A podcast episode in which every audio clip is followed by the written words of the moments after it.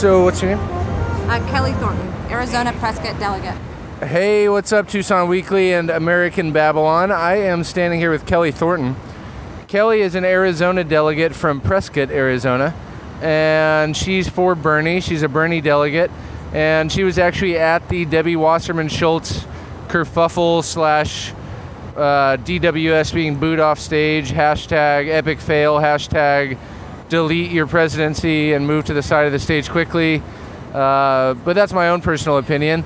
Let's hear what actually happened. So, uh, what happened today? Um, well, I'm from the Arizona delegation. Florida was next door to us, and we heard that Debbie Wasserman Schultz was going to give a speech. So obviously, we needed to be representative of the revolution and um, people who aren't there. So we ran over. Um, somebody in the Florida delegation had made some signs that said emails. And so as soon as she took the stage, we ran up front, just shut her down, shut it down, and um, chanted, Shame, this is not what democracy looks like, not welcome, she is not welcome here. So if they're looking for unity, if Hillary Clinton people are looking for unity, bringing Debbie Wasserman Schultz here at all, in any way, shape, or form, is not a sign that they want unity. I think a lot of us that were at the Cleveland convention last week uh, expected that this week would be a pro, like a professional show, like it would be well run, and there wouldn't be like uh, ridiculous stumbles right out of the gate. What do you think about how it's going so far, and do you think they should have gotten rid of Debbie a couple weeks ago? Abs- she, she should have stepped down months ago. Um, it's just, uh, you know, the sec- half hour after she resigned, she signed on with the Hillary Clinton campaign. Um, sorry, I lost Oh, track. she did. Yeah. You're saying that after Debbie, res- like, sort of resigned because she's sticking around so she can give a couple speeches, which I don't understand at all.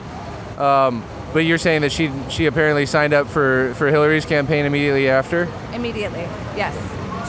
What do you want to see from Hillary's campaign now to fix this situation? At this point, it seems like they're doing. They don't think that there's a problem to be fixed. They're not addressing it. They're not bringing us in to unite the party. In fact, they are. They're uh, pushing us further away, and they're not being inclusive at all. As a Bernie supporter, what do you hope to accomplish uh, in these four days? What would you like to see? I'd like to have us um, unite on the platform against the TPP. Um, I'd like us to also revisit um, the quote unquote unity coalition um, for super delegates. At the end of the day, we need to get rid of our super delegates.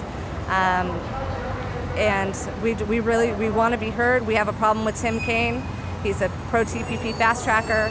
Uh, so yeah.